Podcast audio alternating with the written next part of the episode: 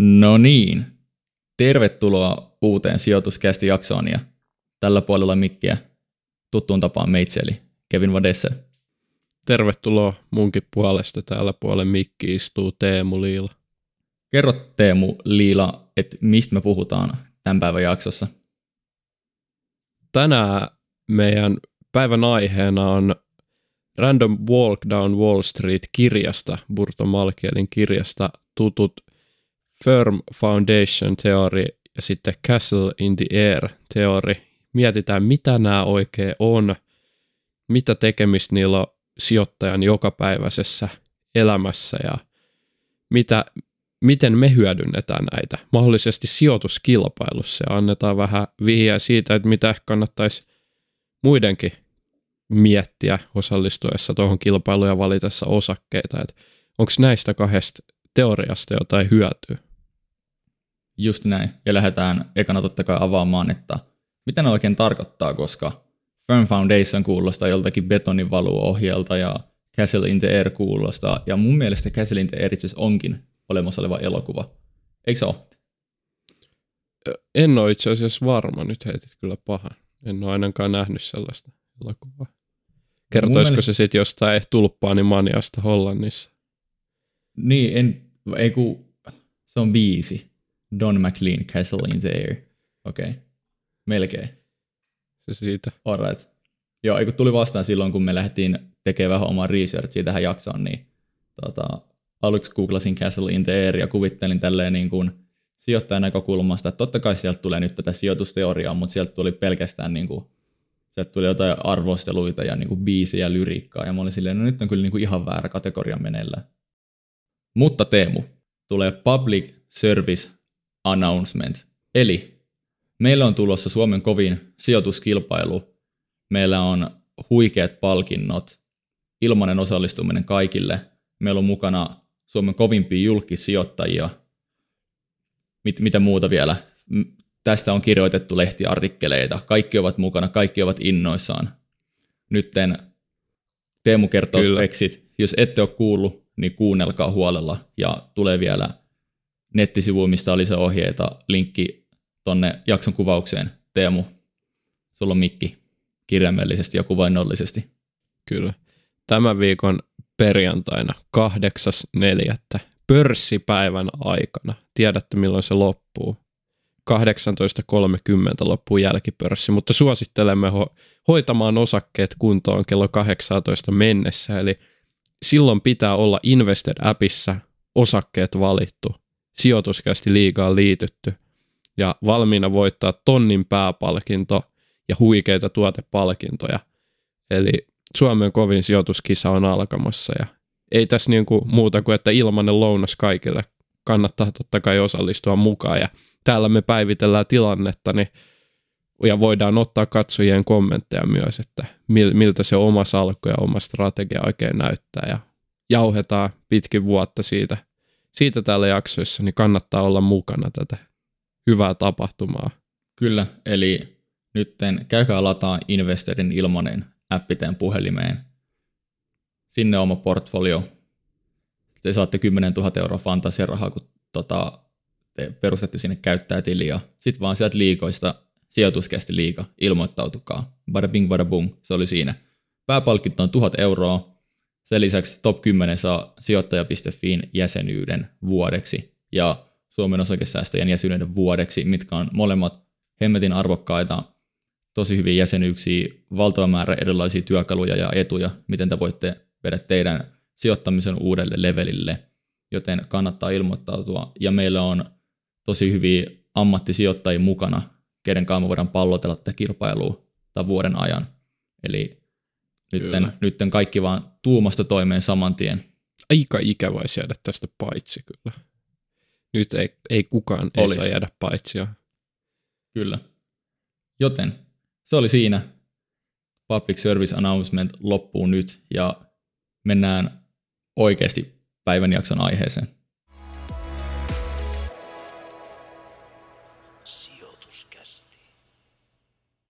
mites me mennään eteenpäin? Aloitetaanko vaikka tuosta Firm Foundation teoriasta? Nyt meni Joo, muuten aloitetaan. hyväksi Finglishiksi, mutta Kevin, saat jatkaa tästä. Mikä tämä ensinnäkään on, niin kuin, pitäisikö suomentaa nämä termit? No firm foundation, miten sä nyt suomennat sen luja perusta. Ja niin, se on ehkä, no kyllä, kyllä se on jopa vähän itsestään Ei kirjaimellisesti, ja... kun suomennat sen niin kuin merkityksen. No totta kai me suomennan sen merkityksen, mutta mä ajattelen, että se pitää kirjaimellisestikin suomentaa. Ja merkitys y- yksinkertaistaen on niin kuin funda-analyysiä.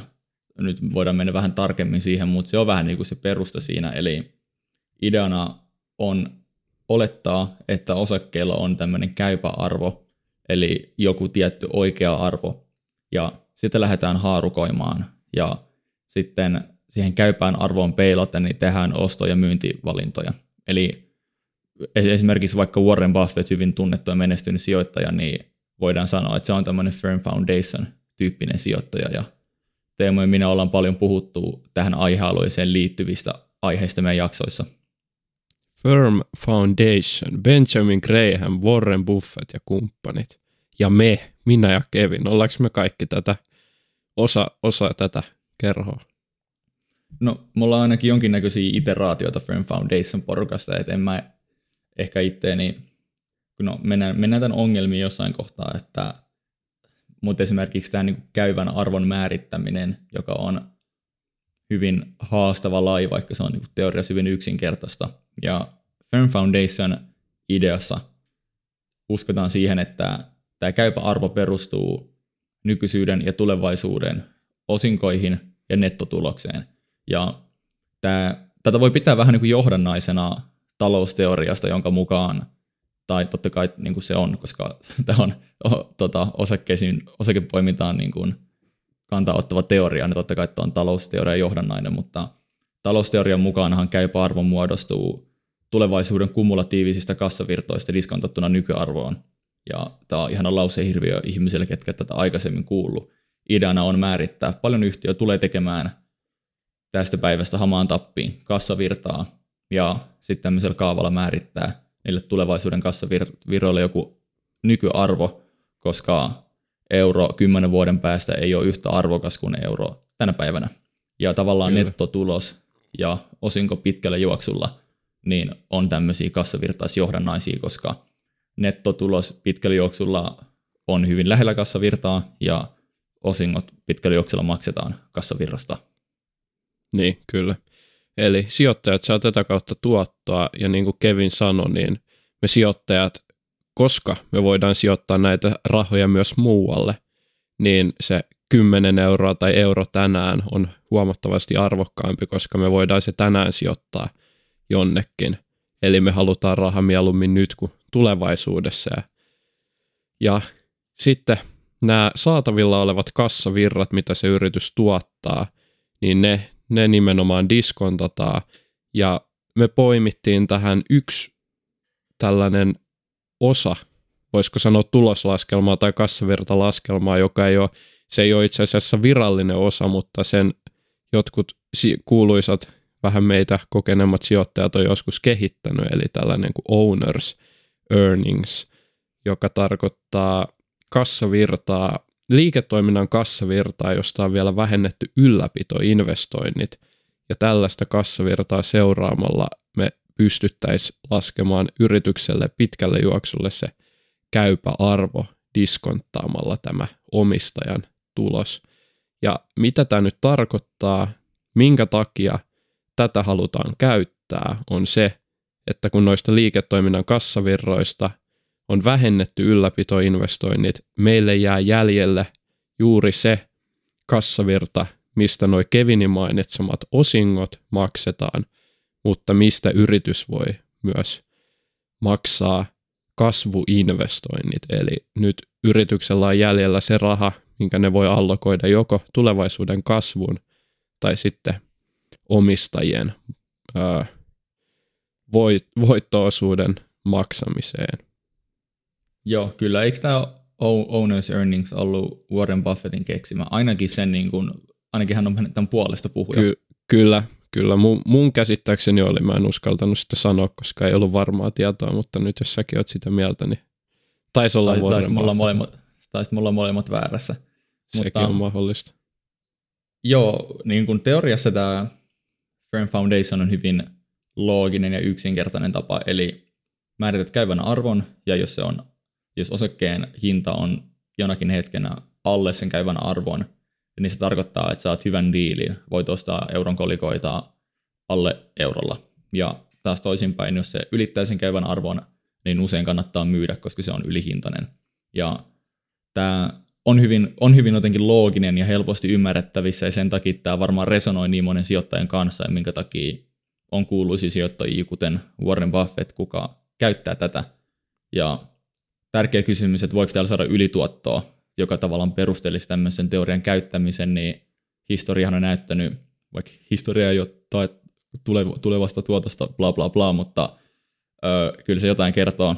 Niin miettii vaikka Warren Buffettia tai jotain kuuluisia sijoittajia, ö, Grahamia, niin kyllähän ne on saanut ylituottoa tällä strategialla. Ja se juttu tässä se pihvi on se, että kuinka hyvin sä pystyt arvioida ne tulevaisuuden kassavirrat. Koska se on käytännössä ainoa niin kuin muuttu ja se on ainoa subjektiivinen asia.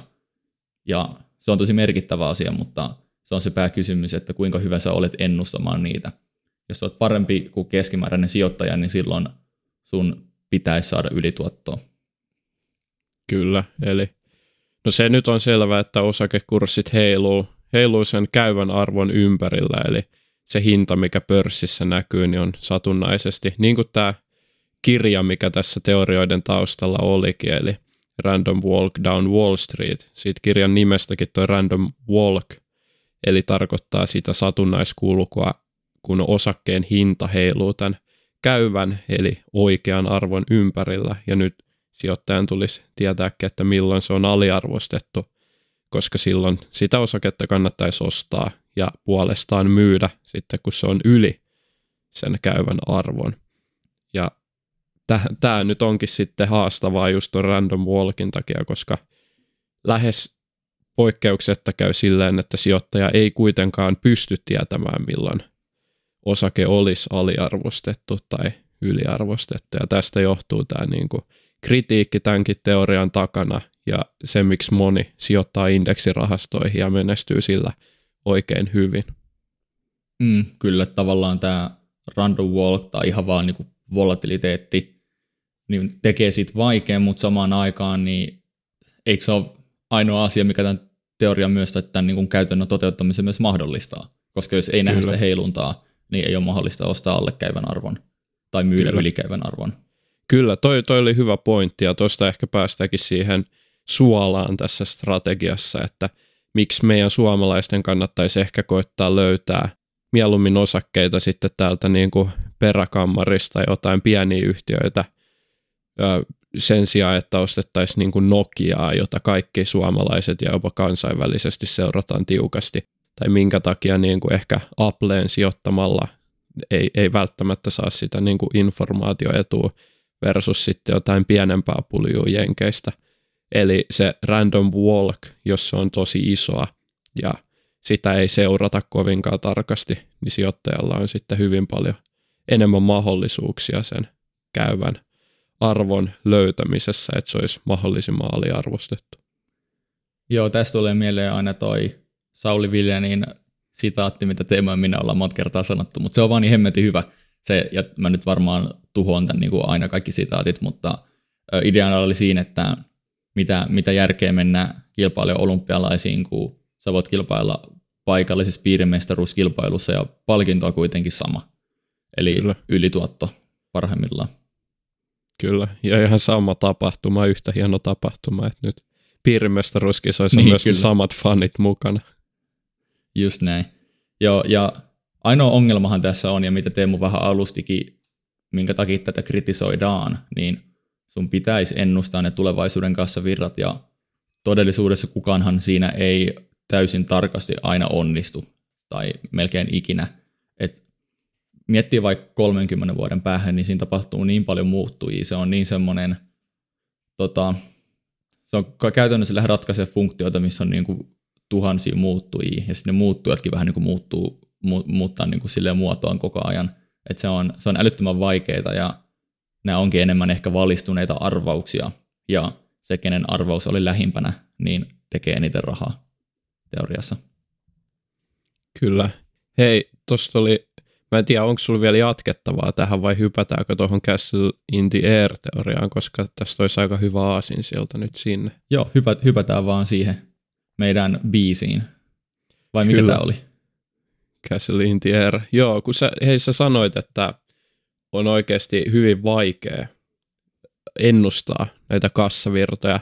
Siis se, sitä ei ehkä moni muista ajatella, että itse asiassa sen firman käypä arvo, niin kuin tuossa ohimennen Kevin sanokin, niin sehän olisi todella helppo arvioida, jos me tiedettäisiin ne kassavirrat, että itse asiassa jos me tiedetään tulevaisuudessa ne tulokset, niin me, me voitaisiin laskea täsmällinen niin kuin tuotto-odotus, joka olisi melkein sataprosenttisen varmasti oikea tälle osakkeelle, mutta me ei tiedetä niitä tulevia kassavirtoja. Ja Castle in the Air teorian ehkä isoin hahmo, ekonomisti ja sijoittaja John Maynard Keynes tarttu tähän niin kuin epätarkkuuteen kassavirtojen ennustamisessa. Ja se kehottikin käyvän arvon etsimisen sijaan keskittymään sijoittajajoukkojen käyttäytymiseen, eli psykologiaan sijoitusten takana. Ja optimismin aikana heillä oli John Maynard Keynesin mukaan tapana rakentaa toiveista linnoja sinne taivaille. Ja tästä tulee tämä Castle in the Air nimi. Ja tässä just nimenomaan tämä, että kukaan ei tiedä, mitkä tulee vaikuttaa yhtiöiden tuloksiin. Tai toisaalta, miksi ottaa firmaan, jonka hinta on matalampi kuin sen käypä arvo, jos me ei tiedetä, että sijoittajat tulee ikinä reagoimaan siihen tilanteeseen. Eli jos se on Mm, aina alihintainen. Eli, eli nyt tässä niin kuin John Maynard Keynes halusi nimenomaan tarttua siihen, että olisi huomattavasti parempi pohtia sitä, mitä muut sijoittajat ajattelee sen sijaan, kun että lähtisi sen vaikean reitin kautta tavoittelemaan sitä oikeata arvoa, joka on lähes mahdoton tehtävä. Joo, mun mielestä toi Keynes meni jopa niin pitkälle, että mä en ole varma, oliko se nimenomaan Keynes vai joku toinen, kuka on tätä teoriaa jalostanut, mutta niin pitkälle sanomaan, että ei ole olemassa käypää arvoa. Ja mikä määrittää osakkeen tai yhtiön arvon, nyt ei käyvän arvon, vaan arvon, mä en nyt tiedä, miten ne tässä tämän teorian mukaan pitäisi erota toisistaan, mutta se on se, että mitä joku toinen ihminen on valmis maksamaan siitä. Eli no, loppujen lopuksi hyvin yksinkertainen konsepti, ja kun tämän tällä lailla toteaa, niin vähän ehkä vaikea lähteä jopa argumentoimaan tätä teoriaa vastaan tässä kohtaa. Totta kai nyt mennään vielä vähän syvemmin, mutta tämä on se perusidea, eli ei ole käypää arvoa, ja se on vaan, että mitä joku toinen janttari on valmis maksaa siitä, niin se on se arvo. Kyllä. Hei Kevin, nyt meillä on tulossa missikisat tota, Suomeen ja siellä on kymmenen finalistikandidaattia. Nyt mä kysyn Meinaa, sulta, sanoiko se just että miss, sano, sanoiko se just missikisat? sanoin. Okei. Okay. Eikö se nyt ole ihan selkeä juttu, että kyllä. Mutta tota, nyt on tulossa missikisat. Kymmenen okay. Suomen kauneinta on nyt finaalissa ja mä kysyn sulta, että kuka näistä naisista tulee voittaa tämän kilpailun, niin mitä sä ajattelet? Miksi ne on naisia välttämättä? Eikö miehille ollut eri kilpailu? En mä tiedä, mä ajattelin vaan, että nyt joku poliittisen korrektiuden tyyppi tulee ja cancelaa sut, mutta sori, jatka vaan. niin, niin mikä on nyt, mä kysyn sulta, että kuka näistä naisista tulee voittaa tämän kilpailun, niin mikä on Joo. sun ratkaisu? Miten sä etit nyt vastausta tähän kysymykseen?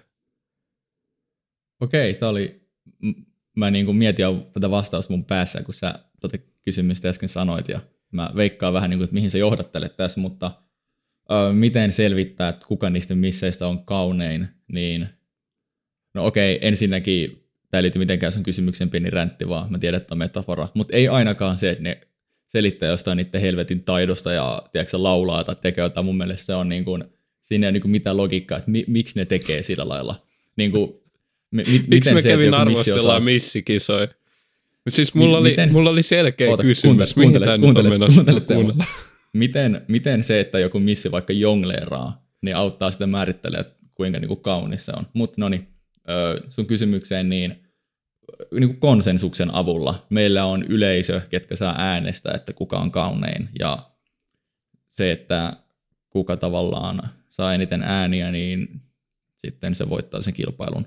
En mä tiedä, oliko tämä se, mitä sä halusit, mutta tälleen mä nyt päätin vastata. Se, se oli hyvä, hyvä vastaus. Mä nyt jatkan tätä silleen, eli Keynesin mukaan, jos tällaista asiaa pitäisi pohtia, niin tulee nimenomaan, kun puhutaan osakemarkkinoista, niin meidän tulee löytää ne mm. voittajat mm. siten, että me ennustetaan muiden ihmisten käyttäytymistä. Ja jos mä nyt tähän missikisaan liittyen kysyn sulta, että kuka näistä tulee voittamaan, niin sehän olisi epärationaalinen päätös.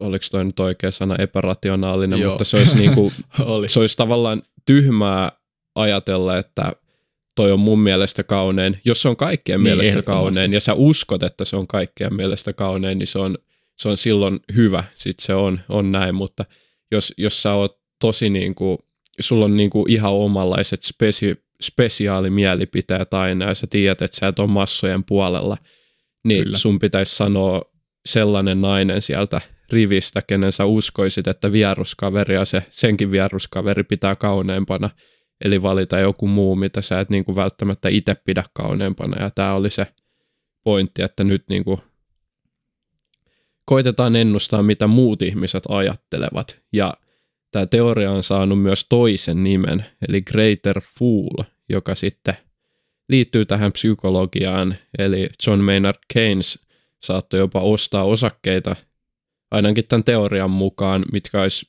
kolme kertaa liian kalliita – jos hän uskoi, että joku ihminen tulee maksamaan tästä osakkeesta viisi kertaa liian kalliin hinnan.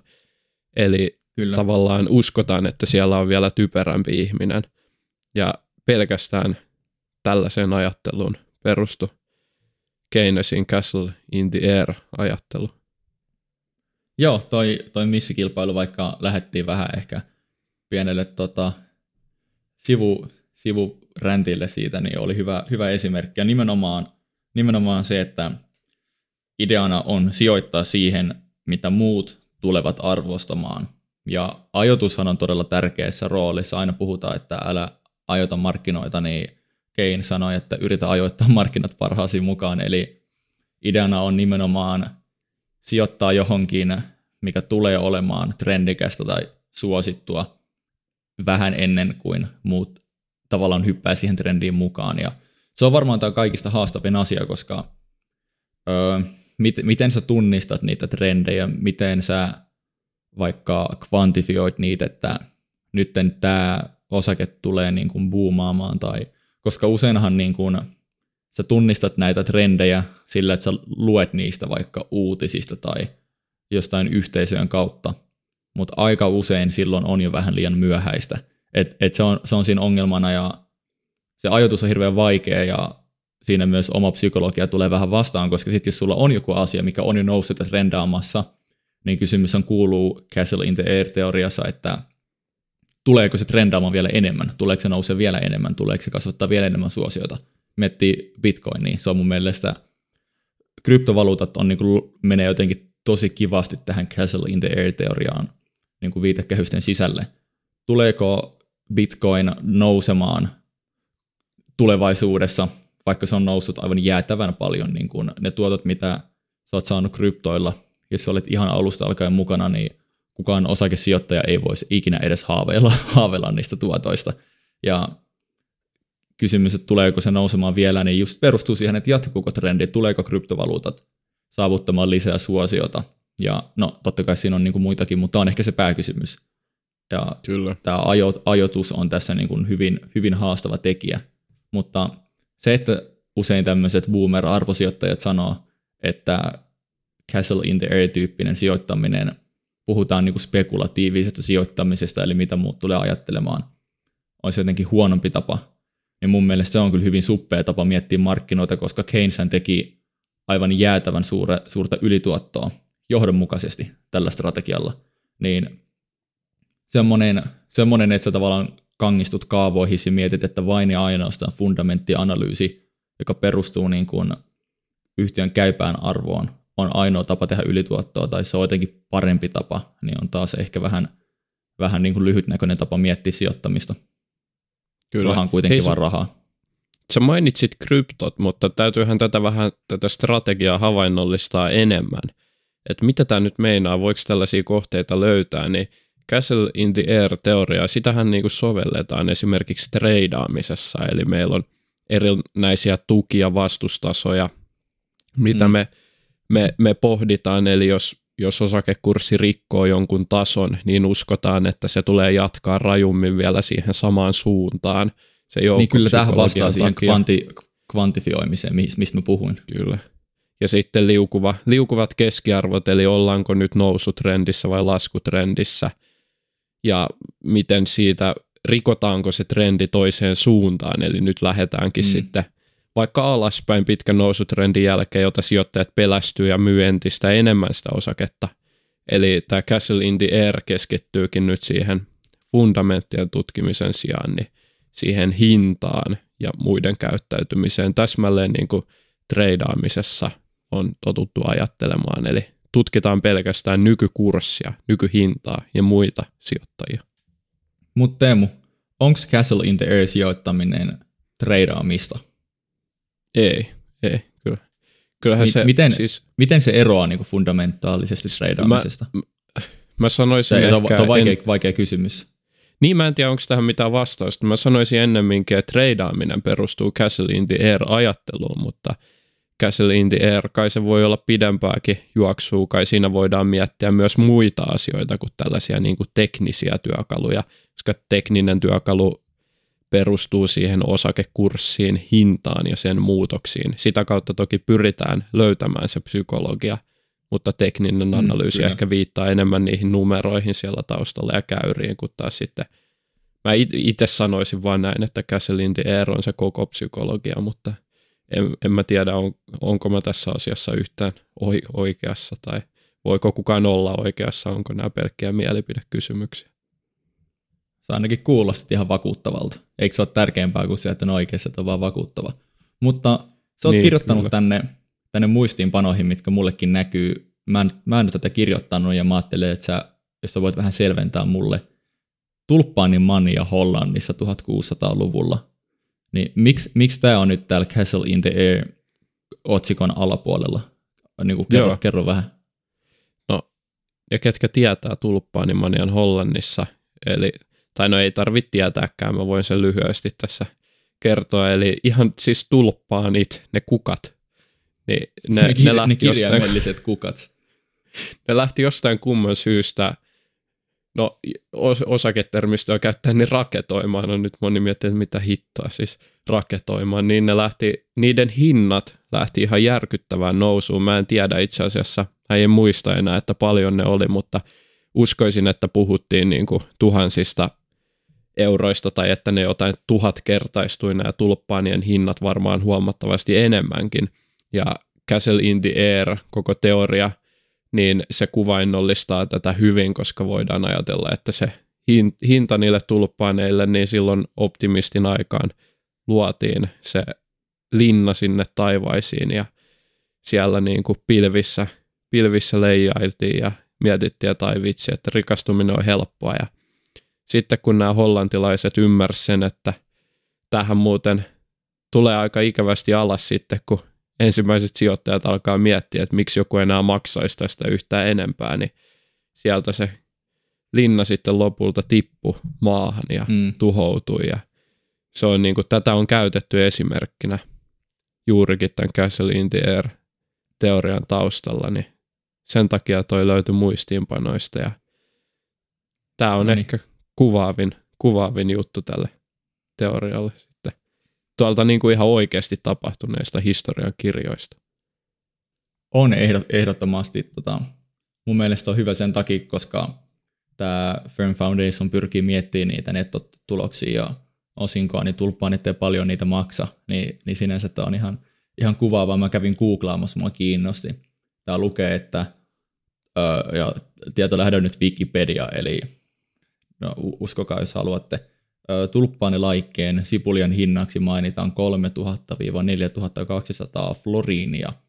Samaan aikaan taitava työläinen saattoi ansaita noin 150 florinia vuodessa, eli Oho. joo, hintaa, hintaa löytyi, mitä 20-kertainen hinta vähintään johonkin taitavan työläisen vuosipalkkaan. No niin, Ihan, no, ihan, vaan se, on, tälle, ihan vaan tälle fun fact. se oli hyvä, että sä tarkistit, niin saatiin mun, mun mutuiluillekin sitten vahvistus siitä, että jotain tuhatkertaisia ne, ne hinnat on sitten varmasti ollut niin kuin alkuperäisten tulppaanikukkien hintoihin. Vaikka mm, kukkia kyllä. ne vielä olikin siinä vaiheessa, kun se hinta oli lähtenyt käsistä. Kyllä. Öö, mulla, on, mulla on muutama juttu, mitä mä oon kirjoittanut mietteitä, mitkä tuli, kun mä tutkin tätä aihetta. Ja ensimmäinen öö, Teemu ei tätä kuullut, tai mä en tätä heittänyt vielä Teemulle, niin mua kiinnostaa, että mikä on sun ensimmäiset ajatukset vai jäätyykää ja ihan kokonaan.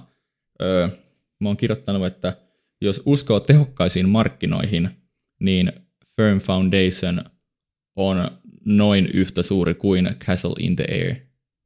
Niin on, onko sulla sul tähän jotain mietteitä? No, olipa hieno ajattelu. Sä et tätä googlettanut, vaan tämä oli sun oma. Ei, tuli, tuli vaan tämmöinen ajatus mieleen.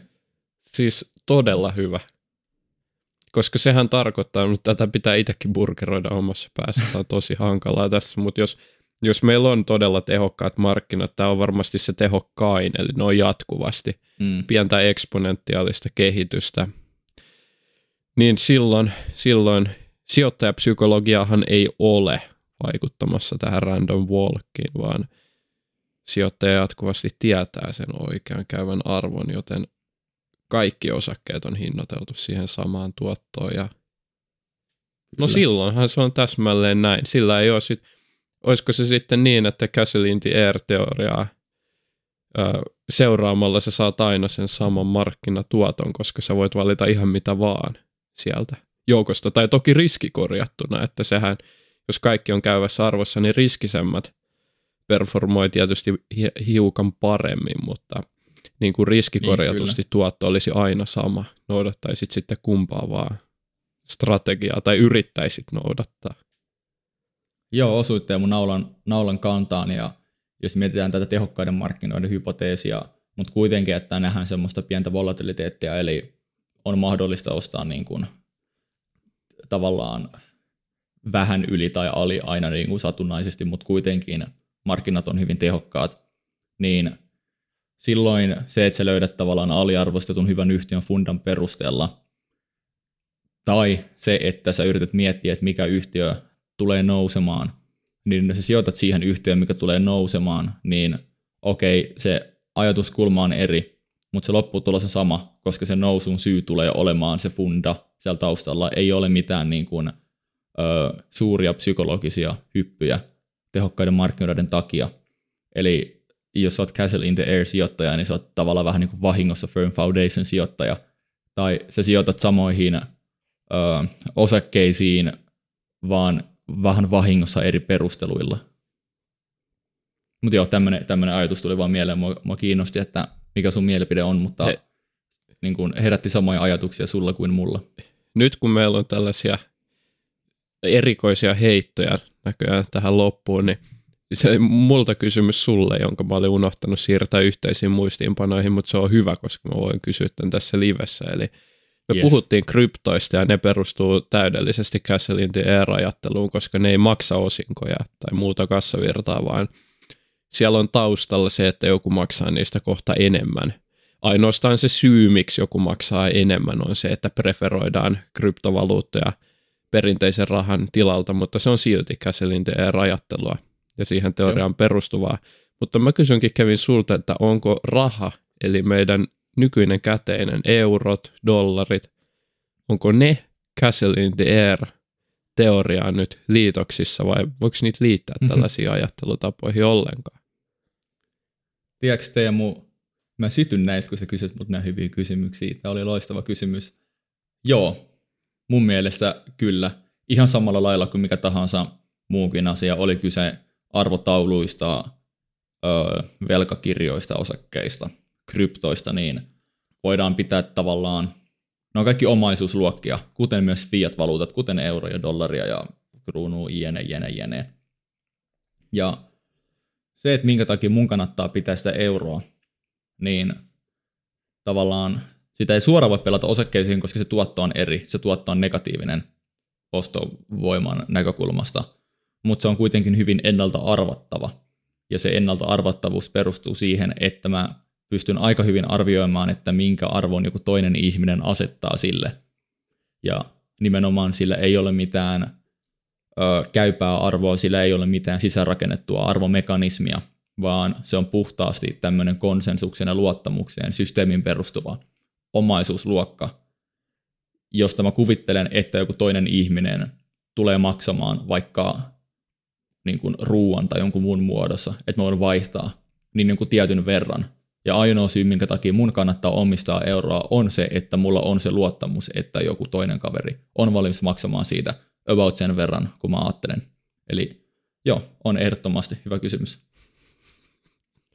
mä voin sanoa, että kukaan ei enää usko kyllä. Että mä, en, mä, mä en olisi kysynyt tuota sulta ennen jaksoa. Tää.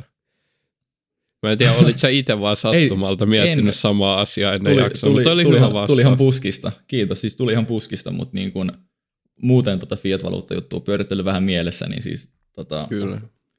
tuli, tuli vaan niin, siitä.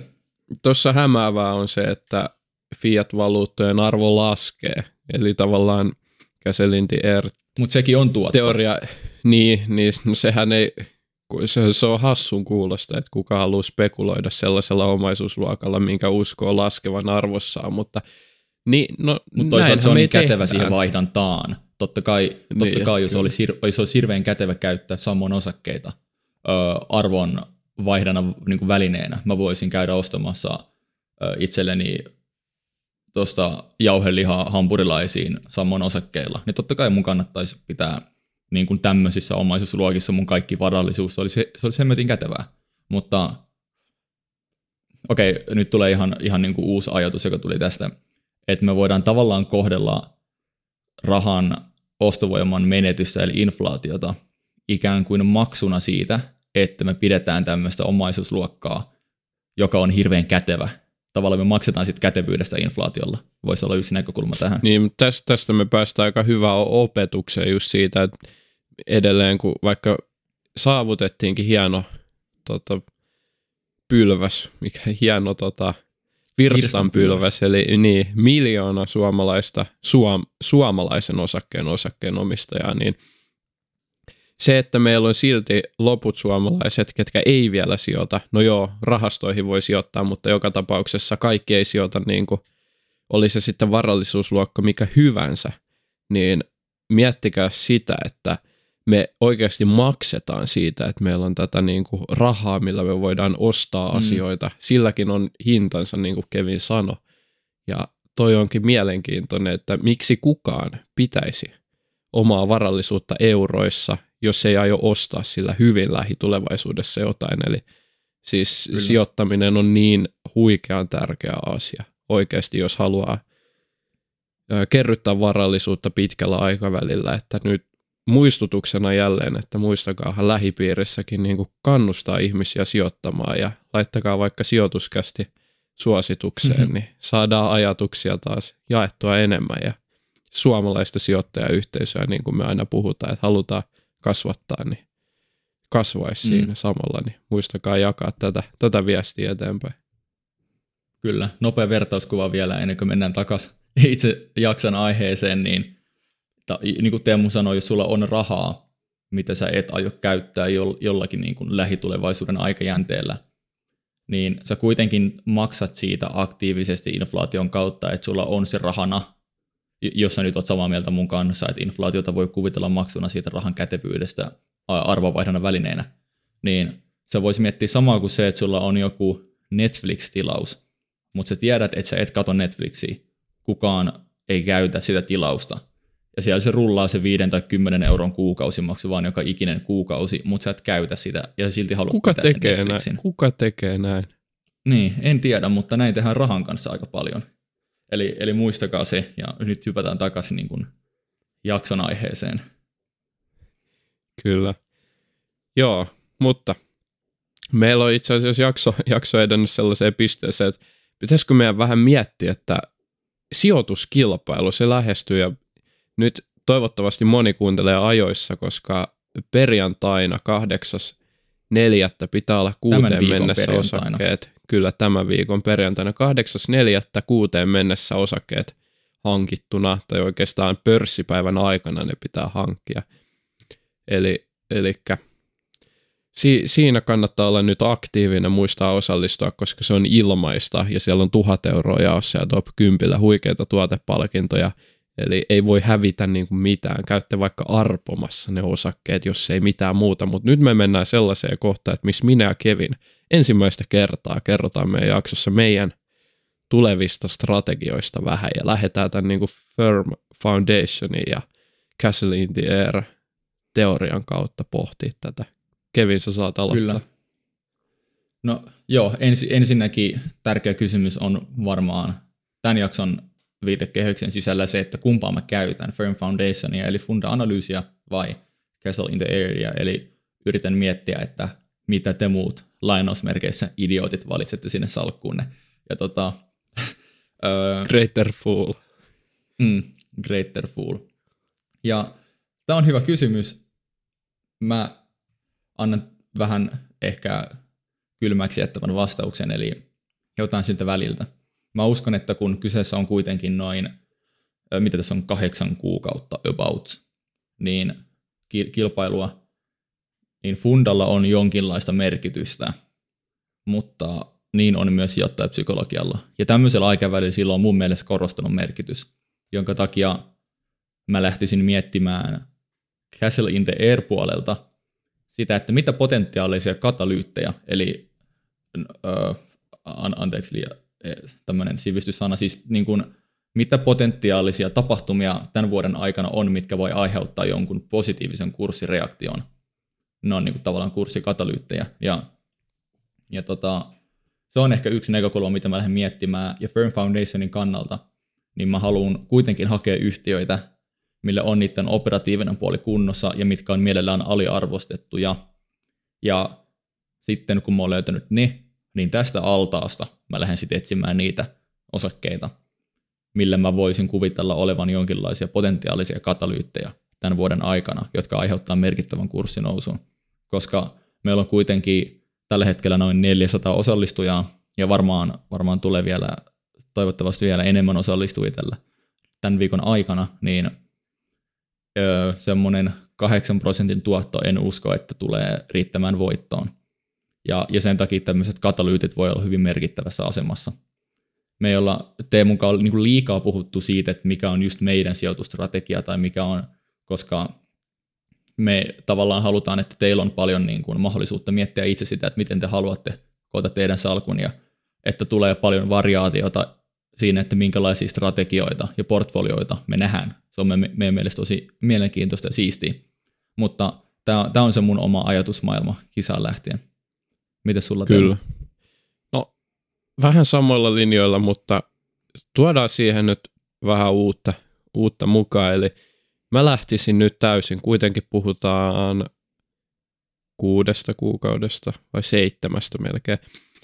Eli Castle in the Air on mun, mun lähtö, lähtökulma tähän, mutta se, se, että vaikka se on nyt isompana fokuksena, niin siellä on mukana, tai jännä kun nämä aina yhdistyy vähän, siellä on Firm Foundation ja sitä mukana, että mä uskon, kun nyt Kevin puhuu katalyyteistä, eli tapahtumista, mitkä voi aiheuttaa tätä positiivista kierrettä, niin mä itse mm. halusin löytää osakkeita, ketkä voi päätyä tällaiseen momentum-ilmiöön, eli millä olisi mahdollisuutta saada sitä positiivista kierrettä sinne ympärille. Ja toi Castle in the Air sopii tähän teemaan paremmin. Mä uskon, että mä lyhyellä aikavälillä pystyn tekemään tällä parempia ratkaisuja, mutta siinä takana on sellainen, että se, että siellä on, tapahtuu se katalyytti, ai vitsi, positiivinen tapahtuma, nyt reagoi kurssi tähän. Sehän vaatii sen, että odotukset, ne on niin kuin hillittyjä, eli mä oon Firm, Firm Foundationia yhdistänyt tähän strategiaan siten, että mun poiminnat tulee olemaan omaan silmään maltillisesti arvostettuja, mutta mä näen niissä merkittäviä momentum-paikkoja sitten tämän niin kuin Castle in the Airin takia, eli mä odotan sellaisia no niin. positiivisia uutisia sieltä suunnasta. Okei, kuulostaa hyvin mielenkiintoiselta. Ja nytten varmaan moni kuuntelijoista tietää jo, että mikä kilpailu on kyseessä, mutta jos et vielä tiedä, niin me laitetaan tuohon linkki meidän kotisivuille, mistä on sitten hyvä infopaketti kilpailusta, säännöistä, osallistumisohjeista, palkinnoista. Siellä on Antin eli Investor Group, Groupin toimitusjohtajan tekemä ohjevideo myös, miten sä voit ladata tämän Investorin appin. Joten käykö ja tsekkaa se linkki tämän jakson kuvauksesta. Kyllä, ja oikein paljon tsemppiä kaikille kilpailuun. On tulossa kyllä tosi mielenkiintoinen kilpailu ja siellä on hyvä määrä osallistujia, mutta edelleen on tilaa. Odotusarvo on aika hyvä, siellä on hyvät palkinnot, niin kannattaa ehdottomasti osallistua. Että, ja tosiaan, kyllä. ei, jos, jos ei tiedä mitä tehdä, niin arvo vaikka osakkeet salkkuusi, niin pääset mukaan ja sillä sulla on mahdollisuus voittaa ilmaiseksi palkintoja. Siis, nime, ni, siis, siis nimenomaan tavallaan vaikka me nytten mainostetaan meidän omaa, omaa kilpailua, ja mehän tästä ei saada niinku rahaa, vaikka tähän osallistuu kuinka vähän tai paljon osallistujia, että kaikki palkintorahat menee teille. Mutta ihan oikeasti se olisi puhdasta, öö, mitenköhän tämän sanoisi kiltisti, no voin sanoa vaikka ilkeästikin vähän puhdasta idiotismia olla osallistumatta, koska se öö, ei maksa teille mitään. Te voitte päästä toteuttaa itseänne kokeilemaan uusia strategioita, se on siistiä, se on mielenkiintoista. Ja meillä on se tuhan euron pääpalkinto ja meillä on top 10 sijoittaja.fiin ja Suomen osakesäästäjien vuosijäsenyydet molemmat, joka on hemmetin hyvä paketti kelle tahansa, kuka haluaa viedä oman sijoittami- sijoittamisensa uudelle levelille. Eli vaikka olisi kuinka epävarma tai laiska tai ö, aihe kiinnostaisi hyvin vähän, ja te olette jostain syystä vaan eksynyt sijoitusaiheisen podcast-jakson pariin tänään, niin anyways kannattaa osallistua ja antaa itselleen chance voittaa ne palkinnot, kun se ei kerran maksa mitään. Eli lähtekää ihmeessä mukaan. Meidän mielestä on siistiä päästä sitten katsomaan, tota, katsomaan, että minkälaisia salkkuja siellä on ja että kilpailu on tiukkaa. Kyllä, ja seuraaviin kisoihin sitten tulee kokemusta ja se, että ei tarvi olla osakepoimia, vaan siellä on nimenomaan työkaluja top 10 myös niin kuin indeksirahastopuolelle ja sitten kir- kirjaetuja tai näitä digikirjaetuja. En, ka- en kaikkea muista välityskulu kulu hyvityksiä tai apuja sieltä, eli tosiaan ei, ei missään nimessä tarvitse... Niinku, halvemmat hinnat? Joo, ne, ne toki, niin transaktiokulut kyllähän ETFiinkin taitaa vaikuttaa, että, että, että ei, ei tarvi olla osakepoimia missään nimessä, että hyötyisi näistä Suomen osakesäästäjien tai sijoittaja.fiin huippueduista. Se on just näin. Onko sulla Teemu vielä mitään lisättävää tähän meidän settiin? Tänään päästiin burgeroimaan missikilpailuja ja popkulttuuria ja vaikka mitä. Oli aika tämmöinen niin kuin moni, monipuolinen jakso, jos näin voi sanoa. Ei kai siinä. Tsemppiä kaikille kilpailuun ja tulkaa edelleen kertoa meille Instagramin DM, että kumpaa käytitte Firm Foundationia vai Castle in the Air teoriaa. Tulkaa kertoa teidän poiminnoista, niin voidaan ottaa – jaksoon, saa laittaa vaikka ääniviestiä. Meille, meille se on ihan loistavaa, jos tulee kommenttia, niin puidaan niitä sitten tota, jakson puolella. Se on just näin. Tässä kohtaa kiitos kaikille kuuntelijoille, jos olette jaksanut kuunnella tämän melkein 50, 50 minuuttia monipuolista burgerointia ja muistakaa osallistusijoituskilpailuun ja me nähdään ja kuullaan ensi jaksossa. Se on kiitos ja morjens. Moro.